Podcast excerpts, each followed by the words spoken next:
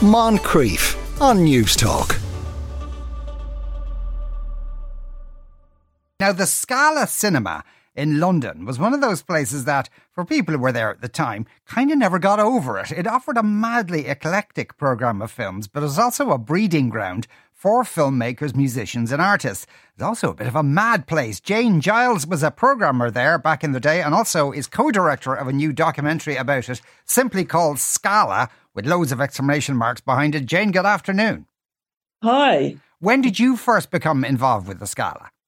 Well, I first went there as an audience member in August 1981. I was barely 17 years old, and I remember it clearly. I was up from my hometown in West Sussex, exploring London, and went to an all night show of horror films. Um, and I've been working as a night cleaner at Gatwick Airport. So I was used to staying up all night and really kind of like looking to discover um, culture in a completely different way from what I'd grown up with.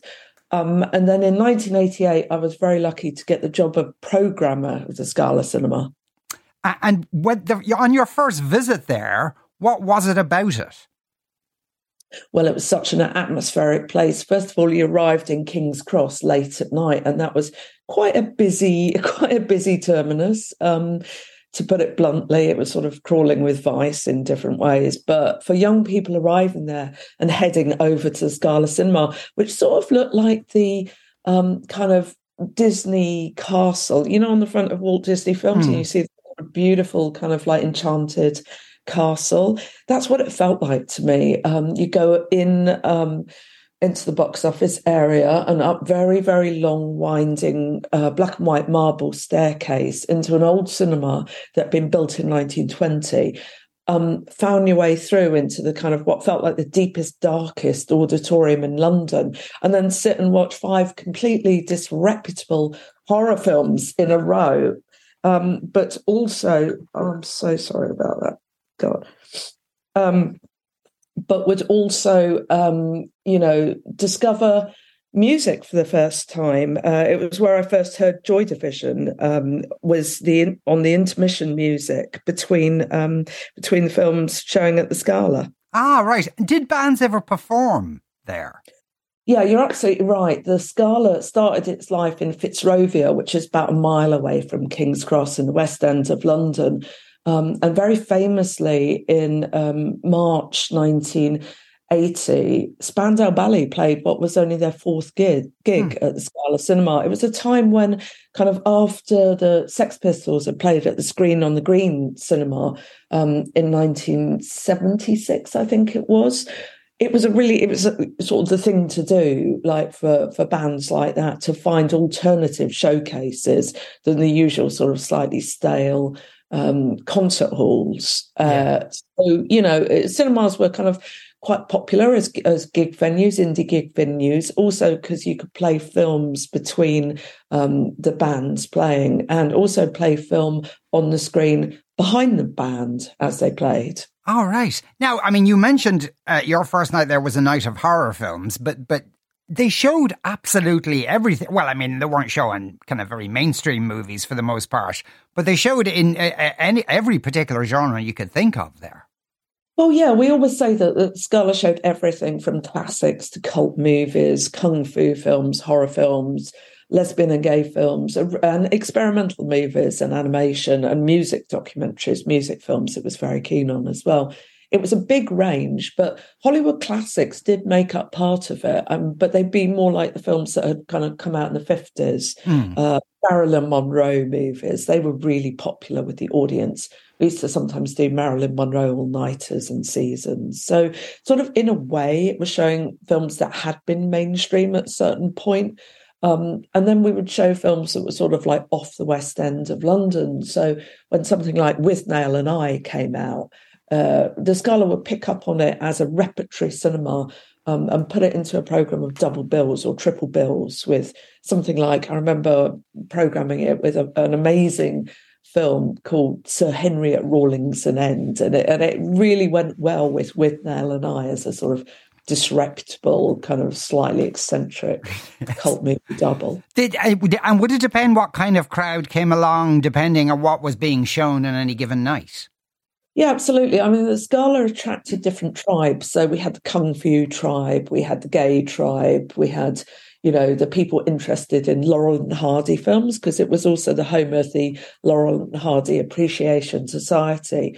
Um, but then all of those tribes occasionally got mixed up in the same place. They all sort of thought that they owned the Scala and they were the only ones that went there. Um, but mm. actually, sorts of different types of people from you know, very sort of superficially ordinary people.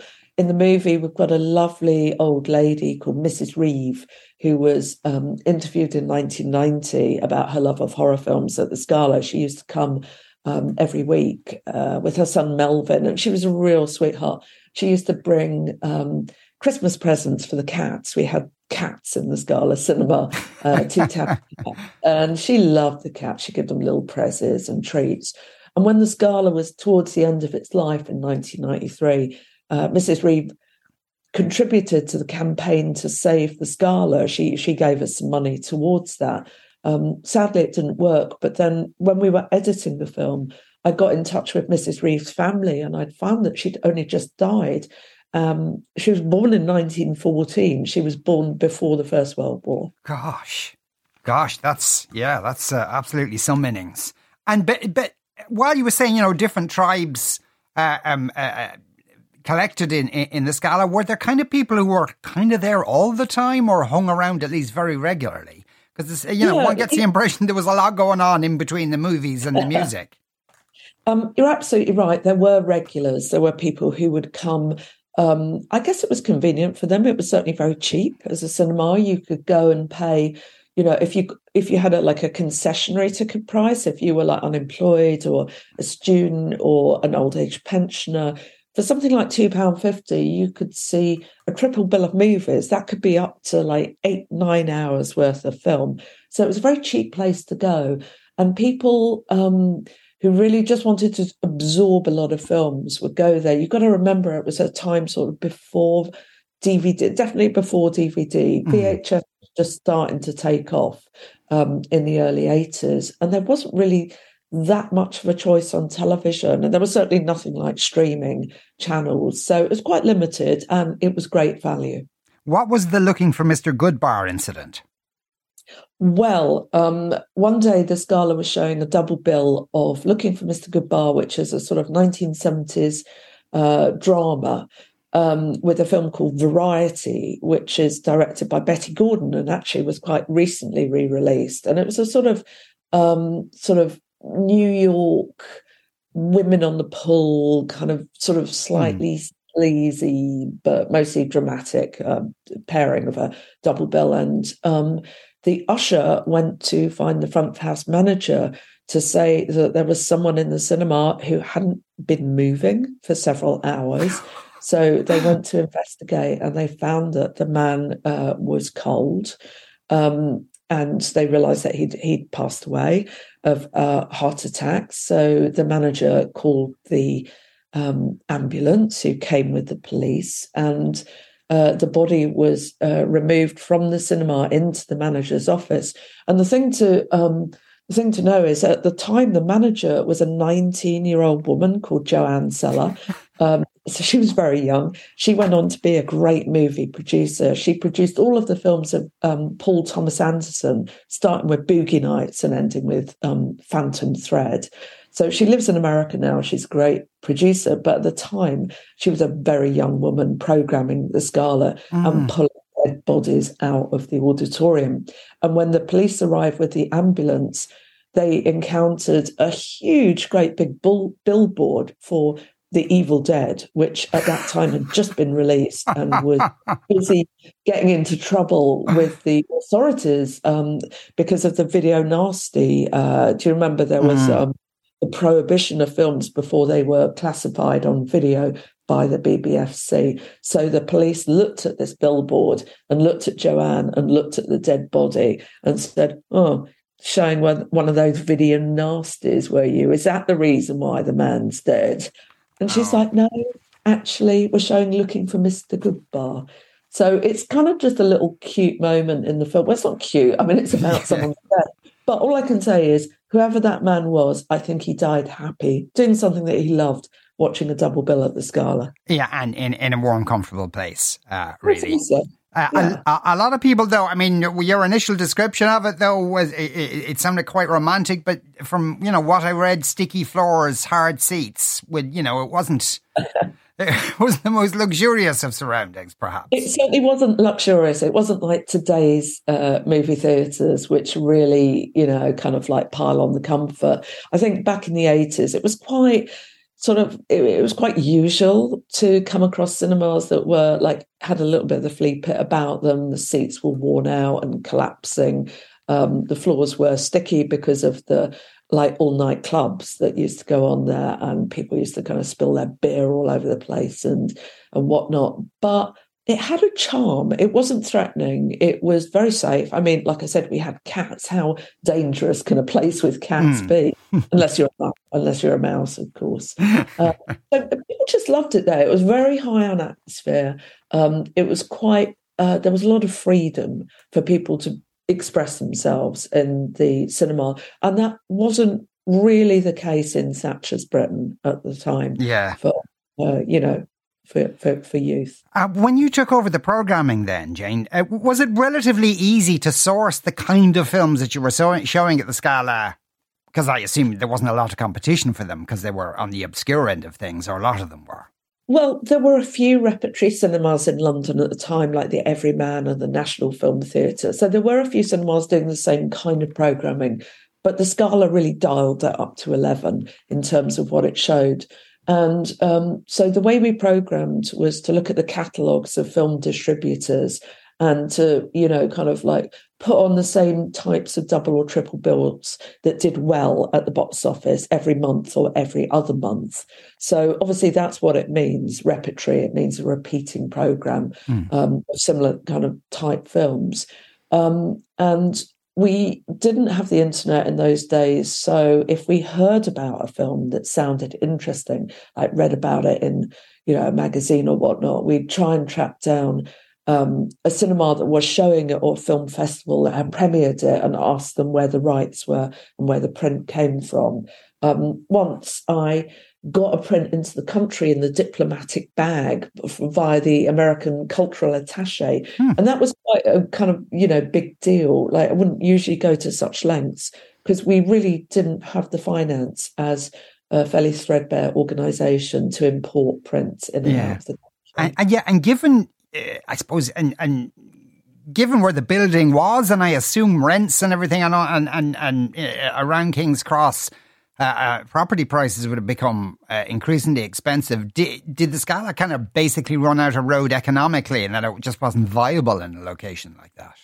Uh, that's very perceptive and a very good point. Um, the reality was when the Scala was able to move into King's Cross from its original home in Fitzrovia in 1981, rents were low. And the previous tenant of the King's Cross Cinema had had a, a, business enterprise called the Primatarium, which was kind of like an environmental experience telling the story of um, uh, conservation, and it failed. Um, so there was an empty cinema.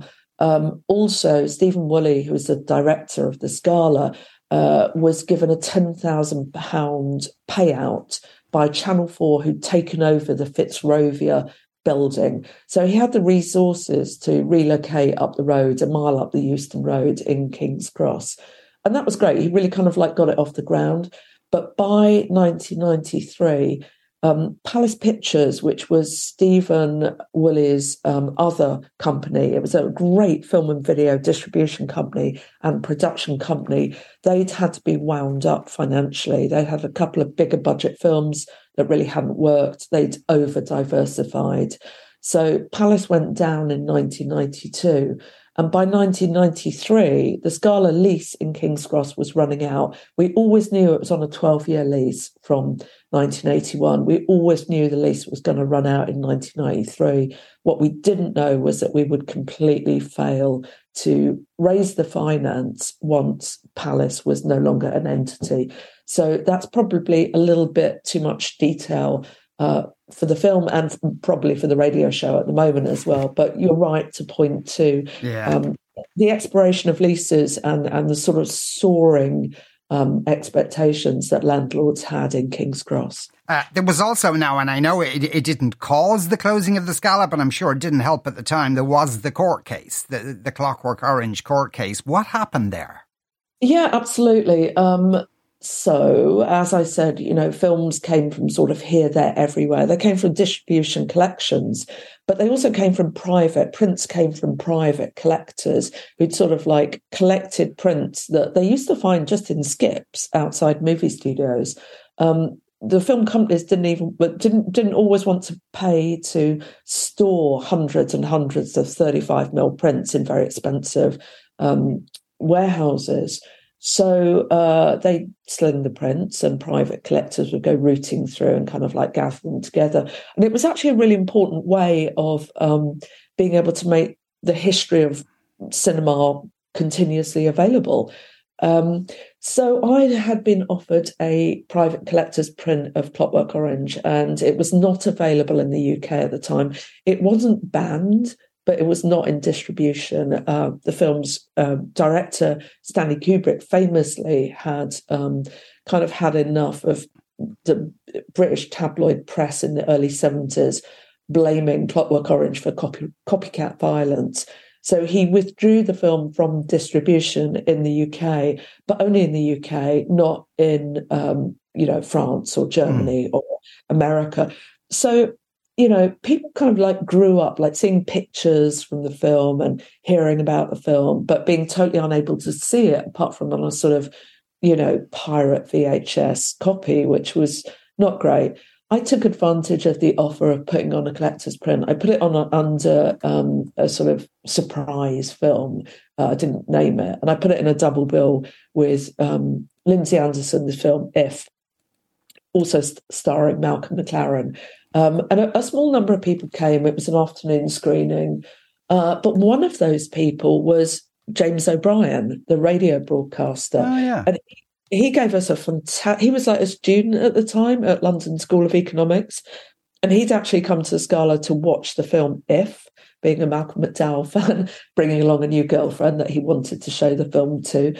And he was very surprised when the next film came on and it turned out to be Clockwork Orange. He gave us a lovely interview um, and but unfortunately, there was someone else in the audience who reported the screening to the film distributors, who reported it to the Film Distributor Association, who reported it to the Federation Against Copyright Theft, who pursued criminal prosecution of myself. Um, why? Why you, Jane? Why not the cinema?